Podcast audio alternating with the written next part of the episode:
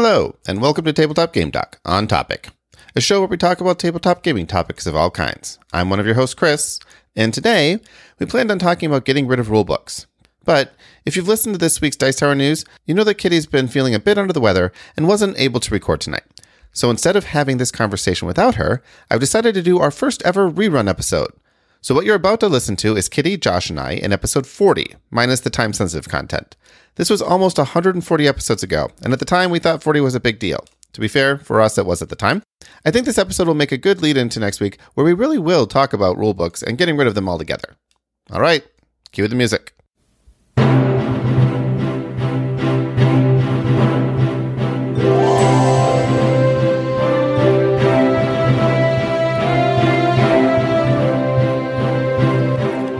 Hello and welcome to episode 40, wow, of Tabletop Game Talk, a show where we talk about tabletop games of all types. I'm one of your hosts, Josh. I'm Chris. And I'm Kitty. Today we'll be talking about rulebooks with hundreds, maybe thousands of games coming out each year. We'll talk about the good, the bad, and the ugly. We'll even ponder the question as to whether we need them at all. But first, a thank you to our Patreon friends of the show, Emil Giljam, Shane Paul, George, and Adam Harrison. And thank you to Terence for increasing your pledge level.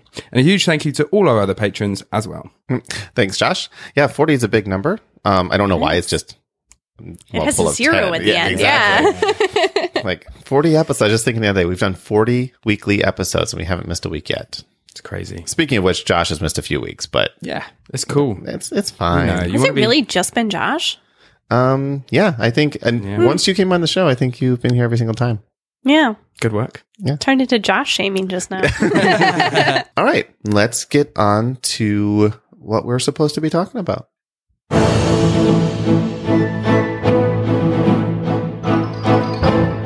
In this episode, we're talking about rulebooks. One book, two books, videos, formats, fonts, and layout.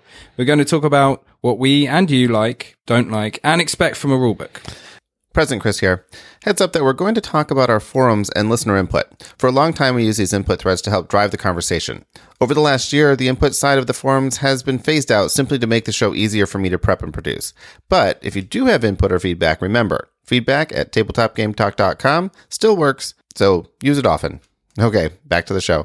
Yeah, when I first thought of doing this, I will say a little bit selfishly, I'm in the middle of writing a rule book for this prototype. um, and I'm like, eh, I just want to kind of hear what other people have to think about it. I'm like, yeah, I'll force people to listen to an episode. I, I absolutely knew that. The minute I saw this topic, I was like, Chris is just trying to get feedback for his own He's ends. fishing. Yeah. if, well, you know, I just, I like to get input from everybody. Oh, it's a smart move. So. yeah, crowdsource the solutions completely. But this actually turned into quite a discussion on the Board Geek, Oh, really Board did, Game yeah. Geek forum. So, um, you should check it out if you haven't. But even I feel we have a lot of lurkers because we have about you know a couple dozen people that interact with us on a regular basis, but we have lots more downloads. So we, those those people aren't listening or they just download and don't listen, or they're just lurking, which is totally fine. That's every podcast gonna I listen to. I was going to the say, same you make thing. that sound like a bad thing. No, I, Yeah. it's not a bad thing. But go out and lurk on the on that forum too, because there's always a lot of good information there. So, um, Lots of really good images a lot of the time. Yep. We, it's really hard sometimes to describe pictures, board games like very well. And, you know, looking at a picture, all of a sudden you're like, oh, that's what they were trying to tell me. Yep. so we really appreciate all the feedback we're getting, and um, we will touch on a lot of it. I want to jump right into XCOM first, though, because All right. XCOM is a game, um, and actually, Aaron Aaron started this. Okay. Aaron, you know I'm talking to you. Todd replied, um, and Aaron and Todd had an exchange back and forth. This very healthy exchange back and forth. But Aaron's premise was essentially video games no longer have rule books. Yep. So why do board games need rule books? And the reply to that, which is very valid, is with a video game, you have someone who's holding your hand, which is the game. It's it's the referee for the rules. It's telling you if you're doing something wrong. It's not a letting you do things that you Yeah. shouldn't be allowed Yeah. To do. run through a wall or whatever. Right. So by doing so the video game can say, nope, this is what you're supposed to be doing or guide you through a tutorial. In real With- time. Right. With a board game, you don't have that. There's nobody there watching over you. So somebody has to do that you know, for the game, that's usually the person who owns the game. And they usually do that by reading the rule book and then referencing the rule book as questions come up. XCOM is an exception though. So I want to start with this one because XCOM has no rule book. You open up the box, there's a bunch of components and it says go download this app. And the app guides you through the tutorial for it. It starts you on So kind of XCOM is the answer to Aaron's why is there not something different than a rulebook and XCOM is the different thing Yes. with with this special app that kind of guides you through. I did feel though when we were playing XCOM that um, so what I'll do a lot of times when we play a game is Chris will explain the rules, kind of guide us through his turn, and then while everyone else takes their turn, I like leaf through the rules as people, and it gives like the the different sections of the world kind of give you an idea of what you can do. Yep. And yeah, I can see what people are doing, the choices they're making, but it gives me more options, more to see. With XCOM, it was very you were never sure if you were playing it right. I I was never sure. I had no idea what was going on for like I don't know. I, still don't even remember what happened. I don't know if I even played this game, but I know I did. Yeah. But you know. yeah. I will say it's a little bit disorienting when you can't look up a rule. You just have Yes. to keep pushing forward. And if you're doing something wrong, you just do it wrong. That's fine. If you missed it when it described it to you, there is like you can go back and there's like a help section and stuff, but it's all in the app. And I'm mixed on whether or not it was good or bad because we could just start playing, right? It's like, okay. And I did enjoy that fact. If, I mean, for me, because that's my style, is I would rather just jump in and have someone or something to say, okay, this is how you're going to do it. Okay, you're about to move this piece. Well, this is how you do it, and this is the points and everything. Um, the thing you have to be really certain is on what the pieces are named. Yep. I feel like there's a lot of times like, all right, take one of these pieces and put it on this kind of and I there were like five different kinds of pieces that looked kind of similar, and I was like, true. yeah, because I remember you particularly, Josh, had a problem where you were like, all right, so I'm supposed to put these kinds of pieces on a card, but yes. I'm only allowed to have a certain number of those pieces, and I don't know. It was it was a little confusing. yeah. Yeah. So we ended up having to play it again yeah. to to understand it's like okay now we're starting to get it which didn't seem to be any faster to learning the game than actually having a rule book fuddling through the first time and then going back referencing the rules and playing it the second time and being like okay now we get it And I do think they had a tutorial mode on the app. yeah we started in we tutorial started with mode. the yeah. tutorial and we messed that up so much we were like, eh, forget this game. Reset. We're starting a real game. Yep. Because that's how you're supposed to do things, right? Yeah, exactly. um, now, I will also say the app itself, because the app was there, they could use it for the rules. The app itself does so many other things because it it it could adjust the game as you went through. If Africa was getting invaded and you just lost it, different things would happen in the game. Like the app would have different things happen. So that's really cool about it. Right. But I, I definitely wanted to bring it up in the rulebook discussion because this is the one game that I know of right now that doesn't have a rulebook. Um, If you know of others, please point them out to us. yep. Now, writing rules is hard.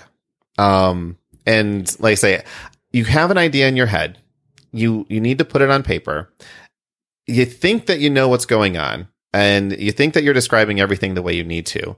As you start getting into the details, you realize you need to get a lot more information in there. It's like, oh, well, what about this? What about that? So you tend to add too many words, which can confuse things even more. And then you forget about putting other things in there. Then you give this to somebody else and they read it and they're like, I have no idea what you're talking about. I've played this game. It doesn't sound like the game you just writ- wrote about. Which is why technical writing is a college level class. Exactly. That you can take. it's really hard. Yep. Yeah. Um, I'm reviewing a rule book right now, and it's like put together fairly well, but there are still many issues with it. Um, I've read it twice. I still don't know how to play the game. So, but now it's the it's the part where I need to go through and like kind of figure out why I don't know how to play the game. What Yeah. part of it, it where am I getting lost in it? Um, and there are you have things like layout, how many images, diagrams, that kind of things. Where do you teach with images? Um, your fonts. You know, you have too many fonts on the page. It's hard to read. Uh, this particular rule book, um, and they're listening. of the one I'm reading. So you'll get this all this feedback. I promise. I just it's a great example as well. Um, this particular rulebook has chosen a font that's all capital letters. So as you're reading it, everything is capitalized. So it's really hard to see where the word breaks are. Does it feel like it's shouting at you? it's it's just feels really yeah, a little You know, bit. like your grandpa's texting you. though it can be easier to read. Sometimes when you're looking, I it, I feel like the the formatting can be distracting. Sometimes if something's in, all right, here's bold, here's italics. Now there's eight bullet points. Now we're in a different font because somebody's speaking to us. Mm-hmm. I if I open a rule book to like a quotation from like a description of it's the been 20 million years and earth is dead. I'm just like, oh, I skip it. See that I don't mind so much as long as it's in its own section. Um, and actually, uh, we have a few comments on that where fluff. um, so you have crunch and fluff. So crunch is the rules and fluff is the story. right. Um, they're not. They're. I, I don't te- think of them as derogatory terms. It's just kind of the way in role playing. That's kind of how you think of them. Um, but I like the story. I like the idea that there's a background to it. I think you can keep it to an introduction paragraph at the beginning just to set the scene. Yeah. Um, as long as it's clearly defined, so I know I can skip it. Yes. Inside first page or somewhere in the first page in italics. I like when a rule book has italics for that story element that is at the beginning. Um, because it's like, okay, I can skip over that, but I can come back to it later if I want to see it. And a lot of this sounds, you know, very much like you would in sort of web uh, design for uh, websites. You know, it's that user experience um, guidelines and good design practices. You know, have we used enough white space here? You know, Right. or have we crammed the words in next to all the text and things? Like you said, with the fonts and and you know, too many bullet points or things.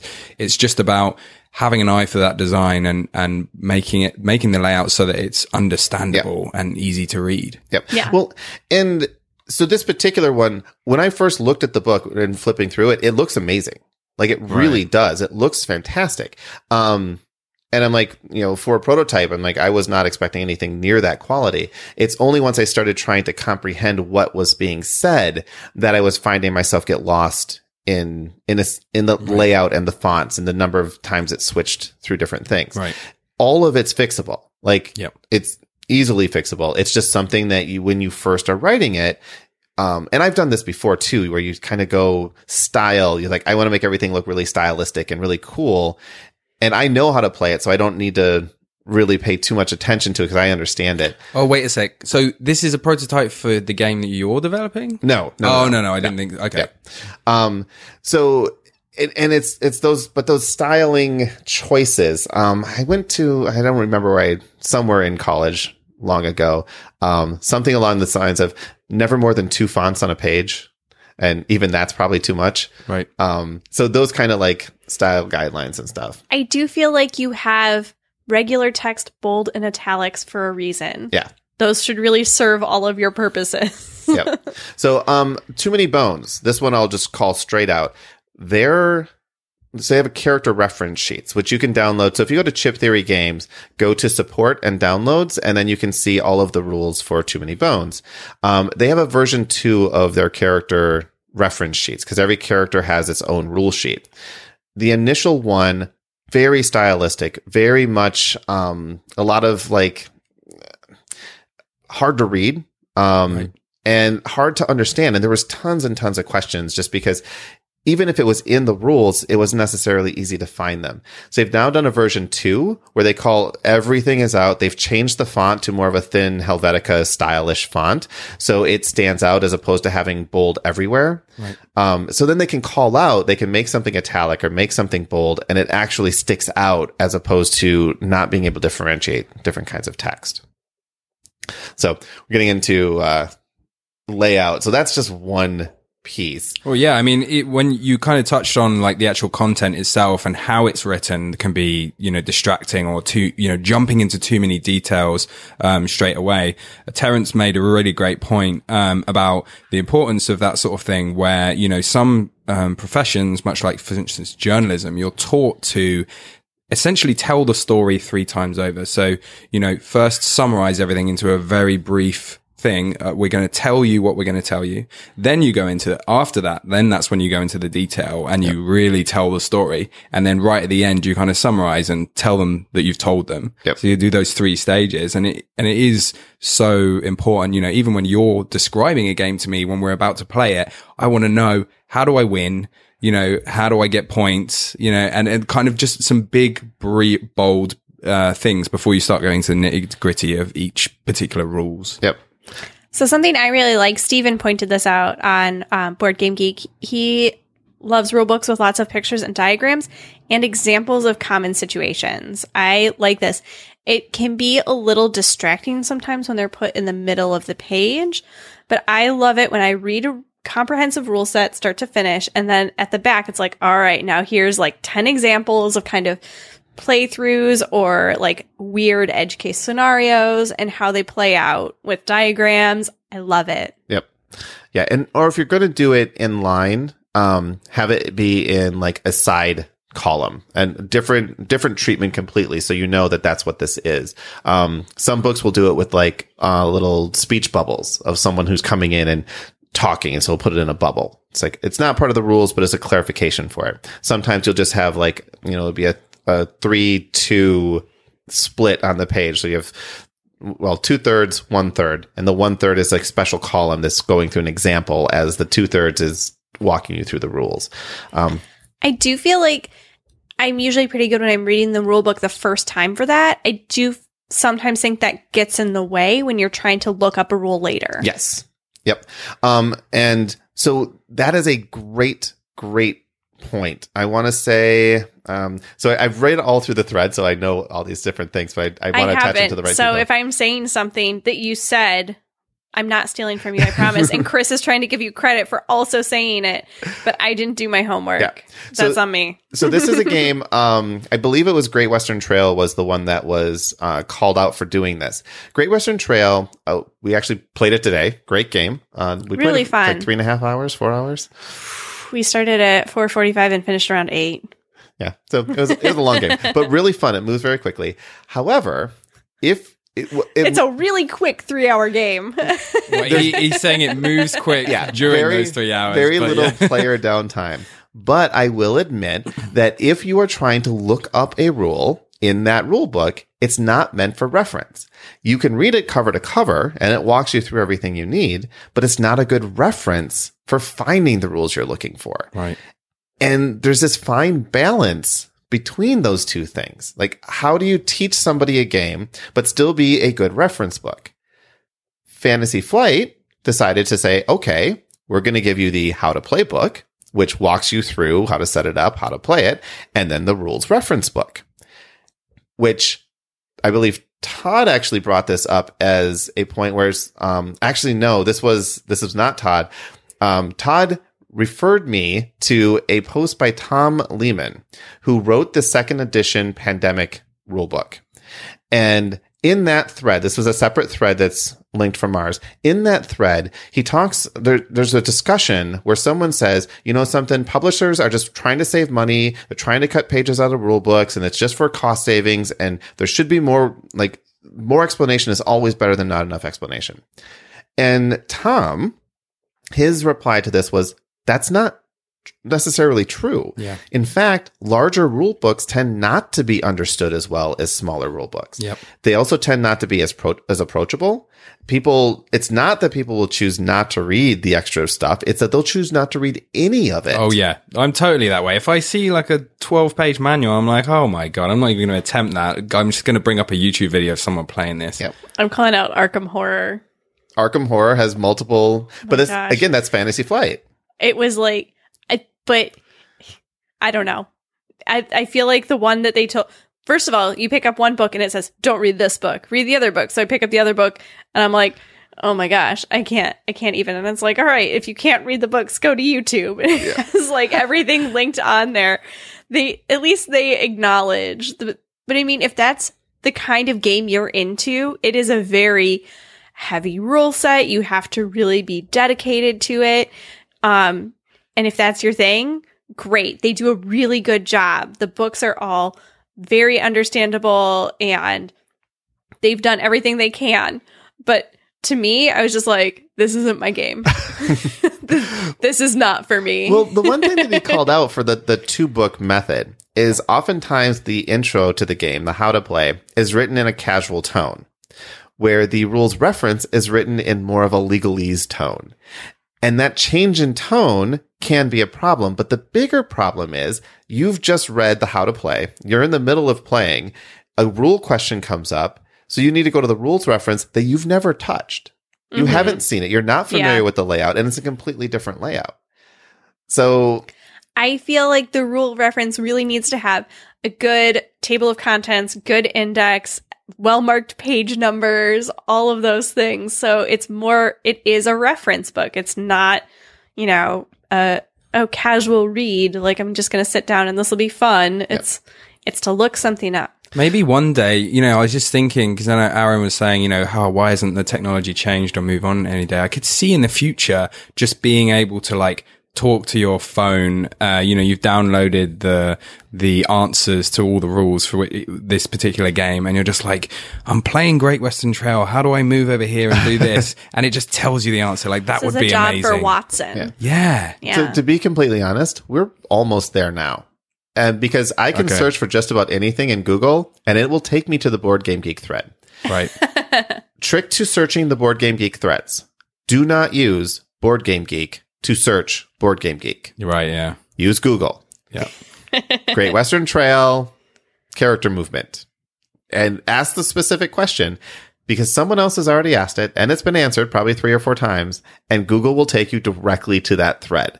Like that's the way I've, I've answered so many questions like in quick real time in doing that. We had to go for um, the moon's scoring. Yep. That was uh we had we were staring at the rule book just like, oh. and the fun thing about Board Game Geek is you'll often get input from the actual game designers. Yep. So, it's like, this is what the intention was. And even if someone comes back and says, yeah, but that's not what the rules actually say. If the designer says this is what it is, you can be like, all right, That's the rule now. that's the rule now. and that kind of makes me feel like you know I maybe will never see my vision of something that's going to talk to me back and tell me the answer because the alternatives are like you say pretty much good enough already. And you know board game design is, is such a um, you know an area where the designers really don't have a lot of money to work with. You know the margins are slim. As we know all the components are expensive. Some of the sometimes the reason these rule books are lacking is because they're just struggling to put the game together Yeah. at all money wise and they haven't had enough time and resources. It's not a video game. Video games have you know millions of dollars and you know hundreds of people working on these things. Of course they've got time to really walk through people people through these things And and that to that point, a lot of times the independent designers they haven't had a chance to show these books to people who've never played the game. They have their group of playtesters, so you don't get what essentially is blind playtesting. Right. Give the game and the rules to someone else and say try it. The game I mentioned earlier, that's exactly what they're doing. They're doing it with me. So they're not going to have the problem of you know, just saying, Oh, I think this is working fine. And then give it out to the masses with something that's not clear. They're doing exactly the right thing. Um, and they will get to where they need to go because they're doing the right thing. And that, that's something that a lot of times doesn't happen. Like, and a designer may not be the best person to write their rules. You know, they should definitely proof the rules. Right. But oftentimes you have someone else write the rule set. The designer say, "Hey, this is the rules, and someone else writes out how those rules work. that makes it's sense It's a profession out Yeah. there doing technical writing, um, instruction manuals, all those things. It's it's crazy. Yep. Now I do want to read um Michael. I most of the time I don't quote from the Board Game Geek, but um this one is worth quoting because Michael, as we've talked about before, um demos a lot of games, and so he's kind of coming at it from someone who has to demo games. So just an excerpt from his post: To start the best rule books will do something that I learned is one of the best methods to teach a game. They go through the game from the start of turn one in order of play until the game ends scoring. This teaches the flow of the game, and in some of the best games, it expedites play. When learning a game and teaching a game, the fast and actual action starts, the better. Um, the faster the actual action starts, better. People will space out for long explanations, so keep things concise and to the point. Um, have pictures showing examples of play as you are explaining the rules. If you want to have something uh, grasp better, then having a visual representation goes a long way to uh, retention and comprehension. And don't get too deep or into edge cases when you're teaching a game. So even if someone's asking, "What about this?" or "What about that?" a lot of times I'll be like, "Just wait. We'll get if to that, that when it's comes a up, problem." yeah, that's right. Um, something that you do a lot when you're teaching us games that I really like is you will have the game set up in front of us and you will show an example. So you pull a pretend hand and say, all right, so here are some examples of the cards you're going to get. This is what the iconography means. And you kind of play through a little bit and then reset. So then we all start to play. Yeah.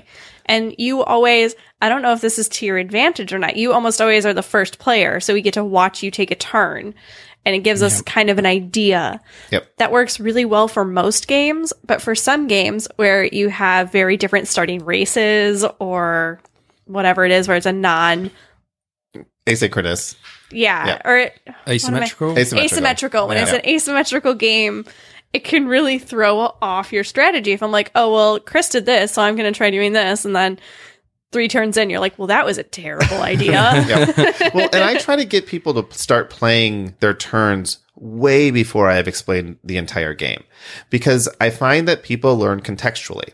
Now, it doesn't work for everybody who wants to know everything about the game before they start. To them, I say, read the rule book, read videos, know everything before you start.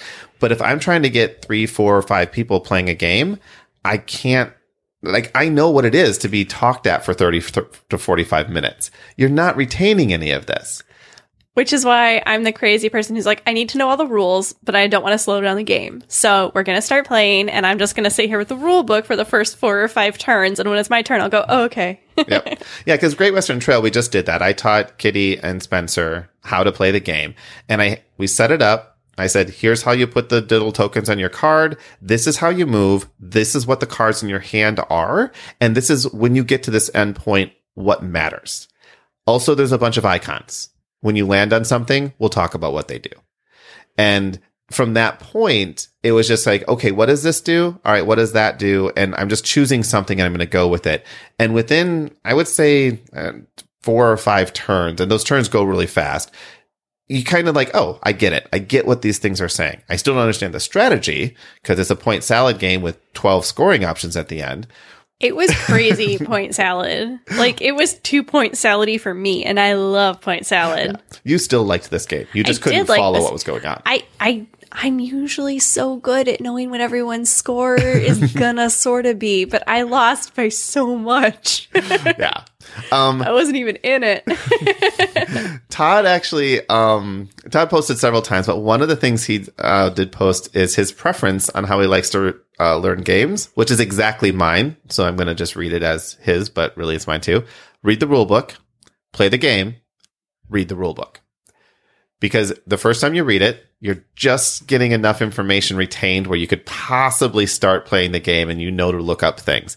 After you've played your first game, when you read that rule book, it's a completely different experience because now everything's contextual.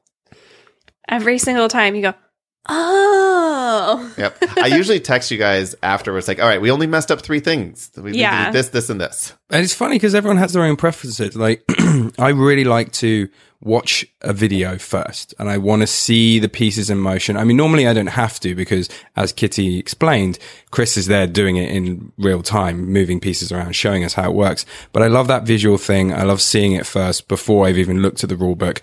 But, you know, someone like you would much rather open the book. Kitty, Kitty definitely, you know, yeah. prefer that. I want to read and then play and then read or read, watch, read. Yeah. I actually, so Christy, um, her recommended way of learning is read or watch a brief overview of the game. Then watch a video that goes through the rules in more detail or watch a playthrough that will expose you to the rules. Um, and then learn or learn the game from a friend or read the rules and yeah, play that it. sounds like me. Yeah. Yeah.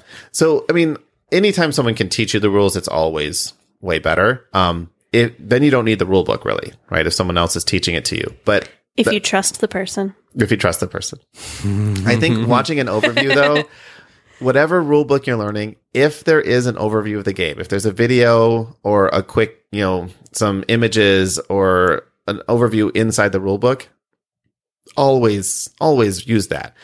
With thousands of games coming out, though, not everything has videos, especially for the small indie games. Um, some of them do. Actually, they're getting a whole lot better since Kickstarter. You really need to have how to plays and some video stuff around it, um, but not not always there. So your rule book can't rely on the fact that someone's going to be watching a video.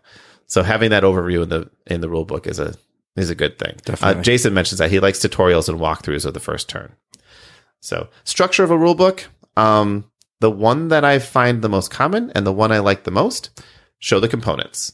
All the components Yes. with names. Um, if you want a little blurb of what it's used for, that's fine too, but don't go into detail at this point. If you have resource counters, just show four different resource counters. Say, these are resources you'll use to, you know, buy different things. You know, that's all you need on there. Don't say, oh, and you can use three wood and two sheep to do this. Don't even bother. Don't even bother. The goal of the game. This should be very, very short. Um, Yeah. Oftentimes a single sentence, maybe two. Maybe. Yep. so this is like um, you're going to tally up the points at the end of the game. Um, see end of game scoring for details. Boom, done.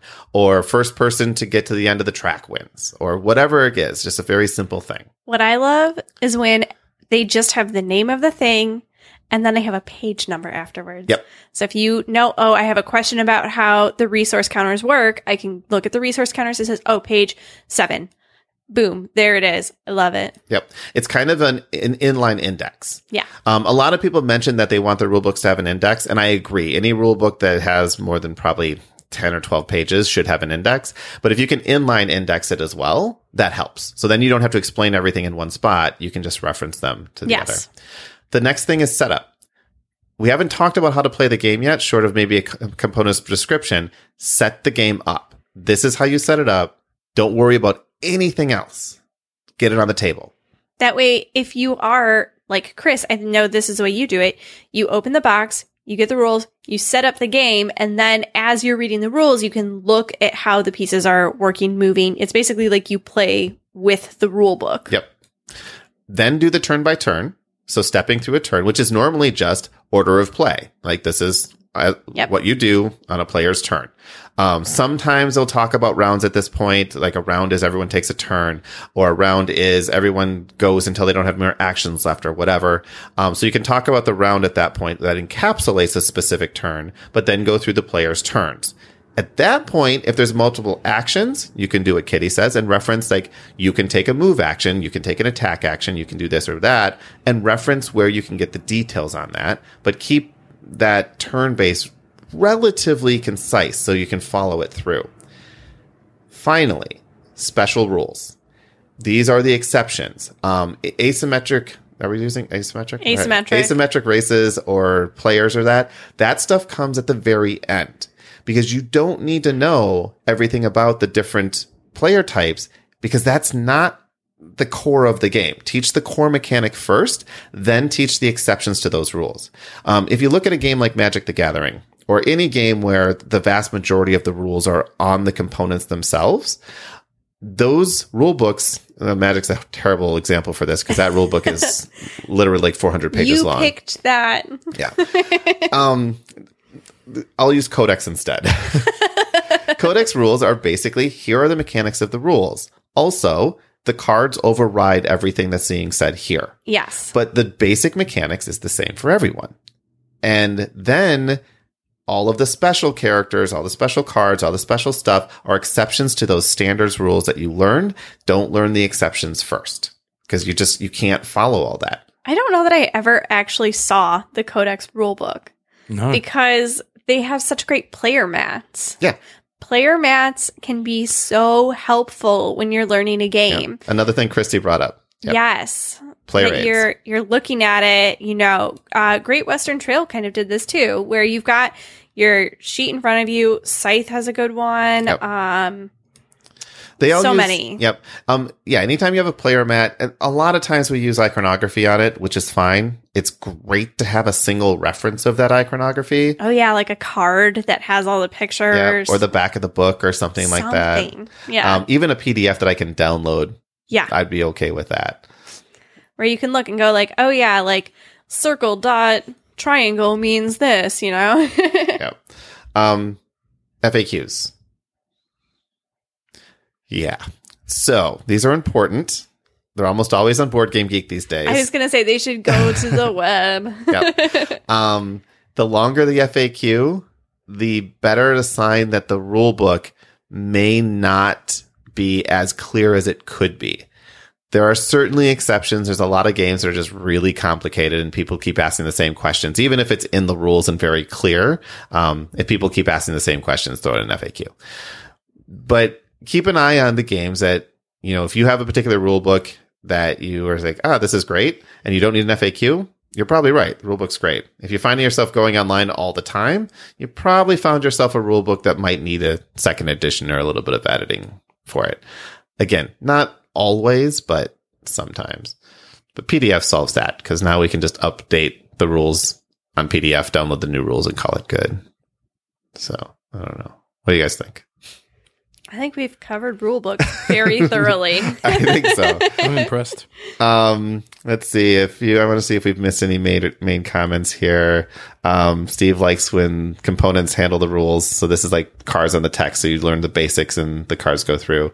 Um, Christopher actually gave us a great list of must haves in a rule book. Um, I want to go over those real quick because I do actually agree with those. Um, but I'm going to do it quick. Go to his post for this, but rules index, uh, list of pictures and all the components, um, explanation and, and explain and describe everything. So if it's a component worth putting in the game, explain what it does. Um, and pic- pictures for game setup. That's a big one. Have a diagram of the game setup so that I can look at it and kind of see that it's the right, right way. Um, put the back cover of the rulebook, make the back cover of the rulebook worth having.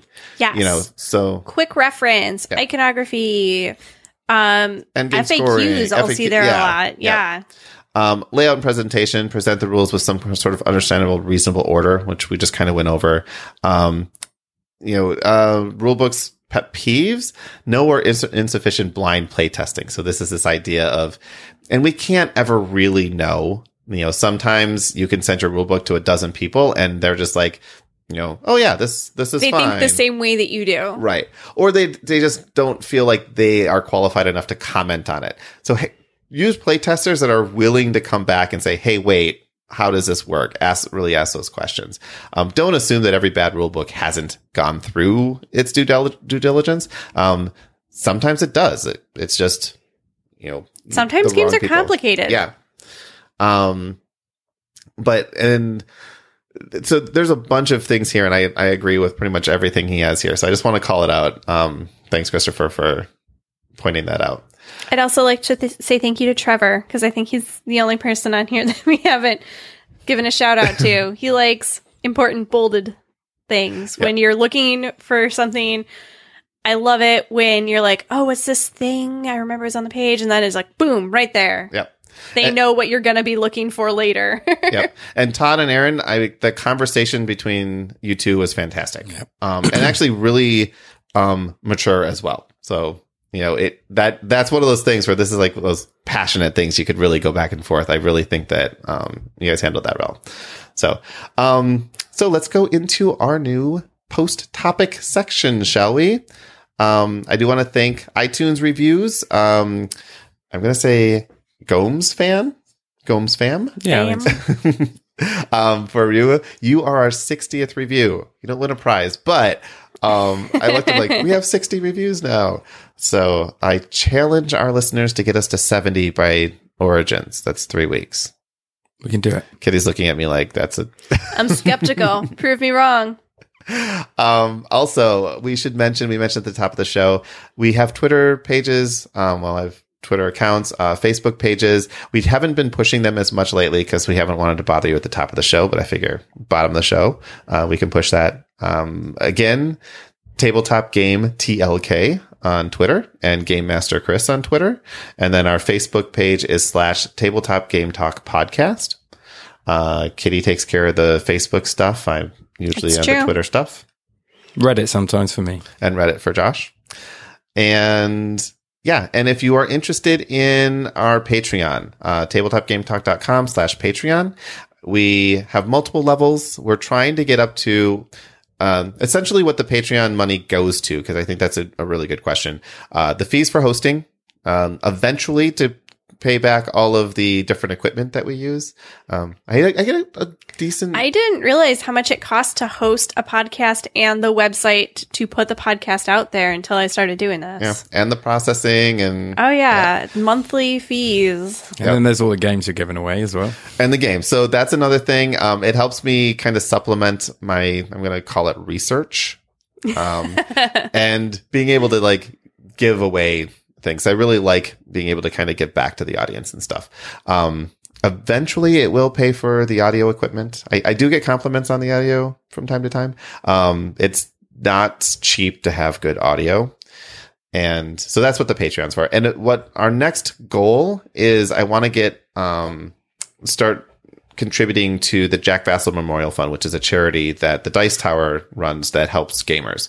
Um, so that is the goal I'm kind of going for. If you go to Patreon right now, it's actually the goal is to do a game giveaway a month. We hit that, and then I changed the way that the um it was became Chris per month. changed the rules. I made it per month than per episode, so that dropped us back down. So, but once we get past that, we'll we'll start working towards charity again.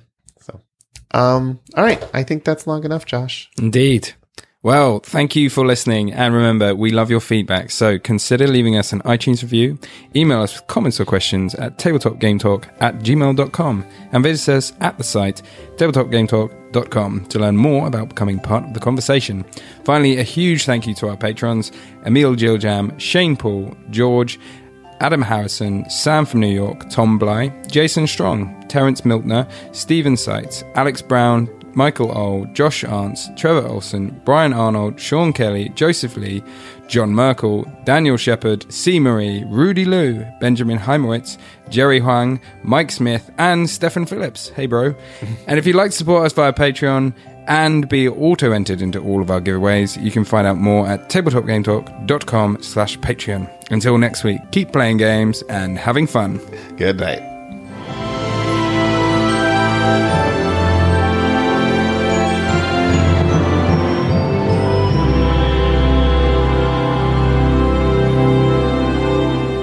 We have Spencer read that list next week? He'd be great at it. President Chris back again. We never did get Spencer to read the credits, but after re listening to the episode, I think it's something we're going to have to revisit. But I did want to thank all of our current patrons as well. We really can't state how much we appreciate your support. Anyway, that's the show for this week. A little shorter since I cut a few things out of the original, but hopefully this gets everyone in the mindset of how we get rid of these rulebooks altogether. Talk to you next week.